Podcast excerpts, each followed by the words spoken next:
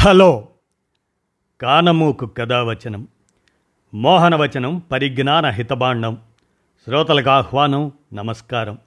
చదవదగునెవరు రాసిన తదుపరి చదివిన వెంటనే మరువక పలువురికి వినిపింపబూనినా అది ఏ పరిజ్ఞాన హితబాండమవుపో మహిళ మోహనవచనమై విరాజిల్లు. పరిజ్ఞాన హితబాండం లక్ష్యం ప్రతివారీ సమాచార హక్కు ఆస్ఫూర్తితోనే ఇప్పుడు. రంగనాయకమ్మ గారి స్పృహాయుత పిలుపు మేలుకొలుపు అనేటువంటి రచనని మీ కానమోకు కథావచన శ్రోతలకు మీ కానమోకు స్వరంలో ఇప్పుడు వినిపిస్తాను. వినండి. మేలుకొలుపు రంగనాయకమ్మ గారి స్పృహాయుత పిలుపు. ఇక వినండి. రాజకీయాల్లో భ్రమల్ని వదుల్చుకుందాం.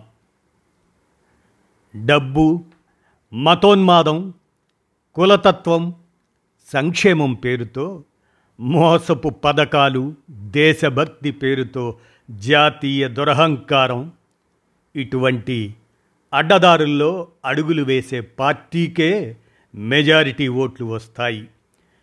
ఈ లక్షణాలు గతంలోనూ ఉన్నా ఇటీవల కాలంలో మరీ ఎక్కువయ్యాయి. పోలైన ఓట్లలో ఏ పార్టీకి ఎక్కువ ఓట్లు వస్తే ఆ పార్టీకి జనామోదం ఉన్నట్టు లెక్క. అందుకే ఓట్లని ప్రజాస్వామ్య పండుగ అంటారు ఓట్ల రాజకీయాల వాళ్ళు. వాళ్ళే కాదు ప్రజల పక్షాన నిజాయితీగా ఆలోచించే కొందరు మేధావులు కూడా అమాయకంగా అలాగే ఆలోచిస్తారు. ఈ మధ్య ఒక మేధావి ఆయన రాసిన వ్యాసంలో ఏ పార్టీకి తిరుగులేని మెజారిటీ రాకూడదని? అలా అయితేనే ఒకే పార్టీ పెత్తనం ఉండదని? ఆ పార్టీ నాయకుడు నియంతగా తయారు కాడని ఆశాభావం వ్యక్తం చేశాడు. పాలక వర్గాల గురించి ఆ వర్గాల రాజకీయ నాయకుల గురించి తెలియనితనమే అయి ఉంటుంది అది. నాకు ఒకప్పుడు వర్గాల గురించి బొత్తిగా తెలిసి ఉండేది కాదు. నేను పంతొమ్మిది వందల అరవై తొమ్మిదిలో రాసిన అంధకారంలో అనే నవలలో రాజకీయంగా అంధకారంలోనే ఉంటూ గాంధీని నెహ్రూని లాల్ బహదూర్ శాస్త్రిని ఇందిరాగాంధీని తెగ పొగిడేశాను. కానీ మార్క్స్ క్యాపిటల్ చదివాకే పరిపాలకుల్ని ఎలా అర్థం చేసుకోవాలో తెలిసింది. ఆ తరువాత ఆ నవల రీప్రింట్కి వచ్చినప్పుడు కొత్త ముందు మాటలో ఇలా చెప్పుకున్నాను.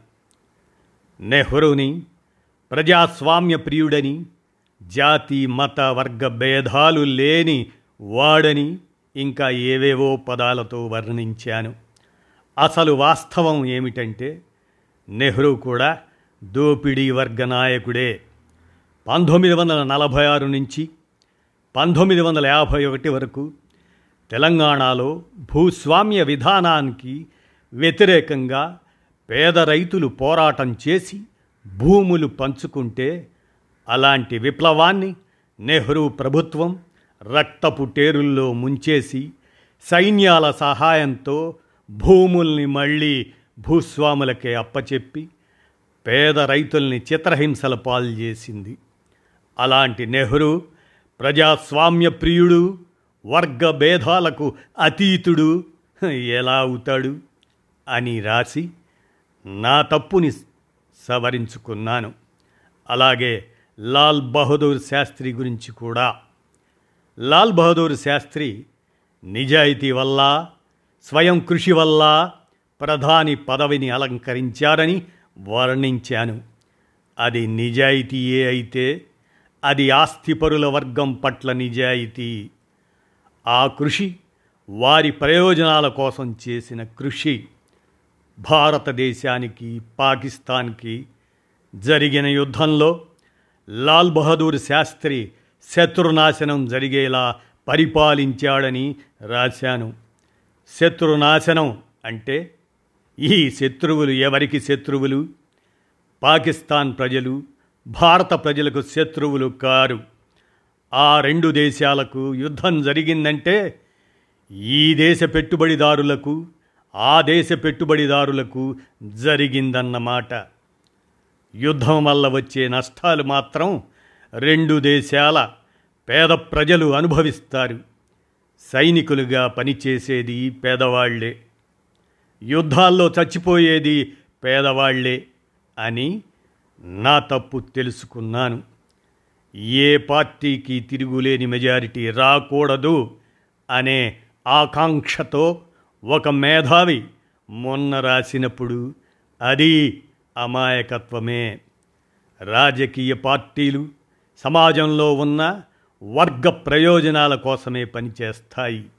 కొన్ని పార్టీలు దేశవ్యాప్తంగా విస్తరించేవి. కొన్ని పరిమిత ప్రాంతాల్లో పనిచేసేవి. ఇవి ప్రధానంగా రెండు రకాలు. పాలక వర్గం కోసం పనిచేసే పార్టీలు శ్రామిక వర్గం కోసం పనిచేసే పార్టీలు పాలక వర్గాలు అంటే లాభాలు వడ్డీలు వర్తక కమిషన్లు వంటి ఆదాయాల మీద పడి బ్రతికే వర్గాలు. శ్రామిక వర్గాలంటే పొలాల్లో ఫ్యాక్టరీల్లో గనుల్లో రవాణాల్లో రాత్రింబవళ్ళు శ్రమలు చేస్తూ బ్రతికే కార్మికులు కౌలు రైతులు అతి చిన్న స్థాయి వర్తకులు చేతి వృత్తుల వారు వంటి వారు. ఈ శ్రామిక వర్గాల తరపున పనిచేయడానికి ఏర్పడ్డ కమ్యూనిస్ట్ పార్టీలు ఒకప్పుడు కొంత స్వతంత్రంగానే ఉండేవి.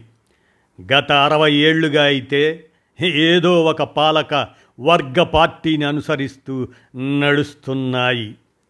ఈ పార్టీ కంటే ఆ పార్టీ ప్రమాదకరమైనది అనే భ్రమతో ఏదో ఒక పెట్టుబడిదారి పార్టీని వెతుక్కుంటారు.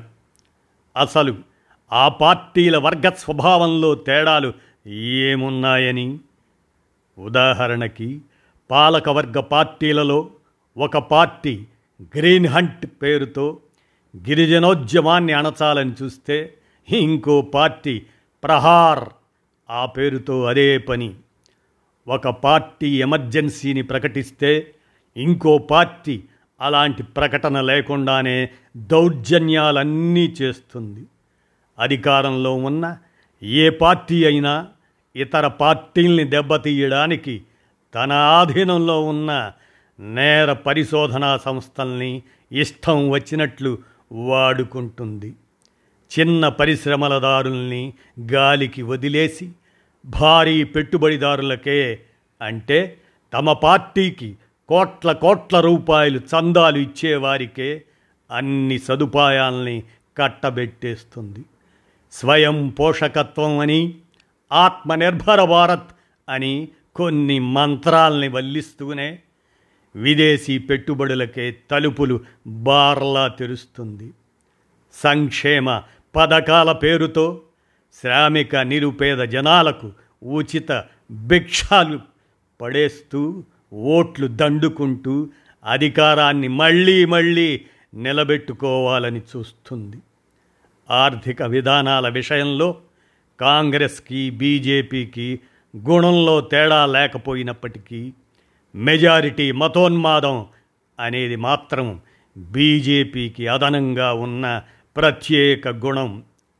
ఈ దుర్గుణాన్ని ఎవరైనా ప్రశ్నిస్తే మేమేనా మతోన్మాదులం? రెండు వేల రెండులో ముస్లింలను మేమేదో చేశామంటారు కానీ మాకంటే ముందే పంతొమ్మిది వందల ఎనభై నాలుగులో కాంగ్రెస్ వాళ్ళు సిక్కు ప్రజల్ని సజీవ దహనాలు చేయలేదా? అని వాళ్ళ తప్పులతో తమ తప్పుల్ని సమర్థించుకుంటారు. ప్రతి తప్పుకి కాంగ్రెస్ హయాంలో ఎన్ని మత కల్లోలాలు జరగలేదు అని కూడా అంటారు. నిజానికి ఆ కల్లోలాల్లో తమ సంఘ పరివారం పాత్ర కూడా ఉన్నప్పటికీ అన్నిటికంటే తమాషా విషయం పార్టీల మధ్య జరిగే ఎమ్మెల్యేల ఎంపీల ఫిరాయింపులు. నిన్నటి వరకు వినడానికి రాయడానికి వీల్లేని భాషలో ఒకరిని ఒకరు తిట్టుకున్న వాళ్ళే సాయంత్రానికే పార్టీలు మార్చేస్తారు. దీనర్థం ఆ పార్టీల వర్గ స్వభావంలోనూ వర్గ ప్రయోజనాల్లోనూ ఏమీ తేడా లేదనేగా ఇంకో వింత. హత్యలు అత్యాచారాలు ఆర్థిక మోసాలు వంటి నేరాలు చేసిన కేసులున్న ఎమ్మెల్యేలు ఎంపీలు అన్ని పార్టీల్లోనూ అనేక మంది ఉన్నారు. వారే పాలకులు దోపిడీ రాజకీయాలు ఇలా ఉంటే ఆ పార్టీ కంటే ఈ పార్టీ ఎక్కువ ప్రమాదకరం. ముందు దీన్ని దించి తర్వాత సంగతి తరువాత అనే సమర్థనలు అర్థం లేనివి. అలాగే ఏ పార్టీకి తిరుగులేని అధికారం రాకూడదు అనుకోవటం కూడా భ్రమే. ఎందుకంటే ఒక పార్టీకి మెజారిటీ రాకపోతేనేమి? ఇతర పార్టీలతో కూటములు కట్టి అధికారంలోకి రాదా? ఒక పార్టీ విడిగా ఉన్నా ఇతర పార్టీలతో కూటమిగా ఉన్నా అది చేసే ఘనకార్యం ఏమిటి? శ్రమ దోపిడీని సజావుగా సాగేలా నిలిపి ఉంచటమే కదా. అయితే మరి ప్రజల పక్షాన ఆలోచించే మేధావులు పార్టీలు చేయవలసింది ఏమిటి? పాలకవర్గ పార్టీలతో జతకట్టకుండా ఉంటూ వర్గ పోరాట కార్యక్రమాలు నిర్వహించడమే. అలా కాక రెండు దోపిడీ రాజకీయ కూటాలలో ఏదో ఒక కూటమితో జతకడితే శ్రామిక జనాలకి ఒరిగేది ఏమిటి? ఎన్ని సంవత్సరాలు గడిచినా ఏదో ఒక పాలక వర్గ పార్టీకి తోకగా ఉండవలసిందే. మరి శ్రమ దోపిడీ ప్రపంచాన్ని మార్చడానికి కావలసిన వర్గ చైతన్యాన్ని శ్రామిక ప్రజలకు అందించే కార్యక్రమం ఎప్పుడు? దోపిడీ రాజకీయాల పట్ల భ్రమలన్నీ తొలగినప్పుడే అవి తొలగాలంటే మార్క్స్ సూచించినట్లు పాలక వర్గాల రాజకీయ అధికారానికి వ్యతిరేకంగా నిరంతర ప్రచారం ద్వారాను పాలక వర్గాల విధానాల పట్ల శత్రుపూరిత వైఖరిని ప్రదర్శించడం ద్వారాను మనం శ్రామిక వర్గానికి శిక్షణ ఇచ్చి తీరాలి. లేకపోతే శ్రామిక వర్గం పాలక వర్గాల చేతిలో ఆట వస్తువుగా ఉండిపోతుంది అంటూ రంగనాయకమ్మ గారు మేలుకొలుపు స్పృహాయుత పిలుపును రచించగా మీ కానమోకు కథావచనం శ్రోతలకు మీ కానమోకు స్వరంలో వినిపించాను. విన్నారుగా? ధన్యవాదాలు.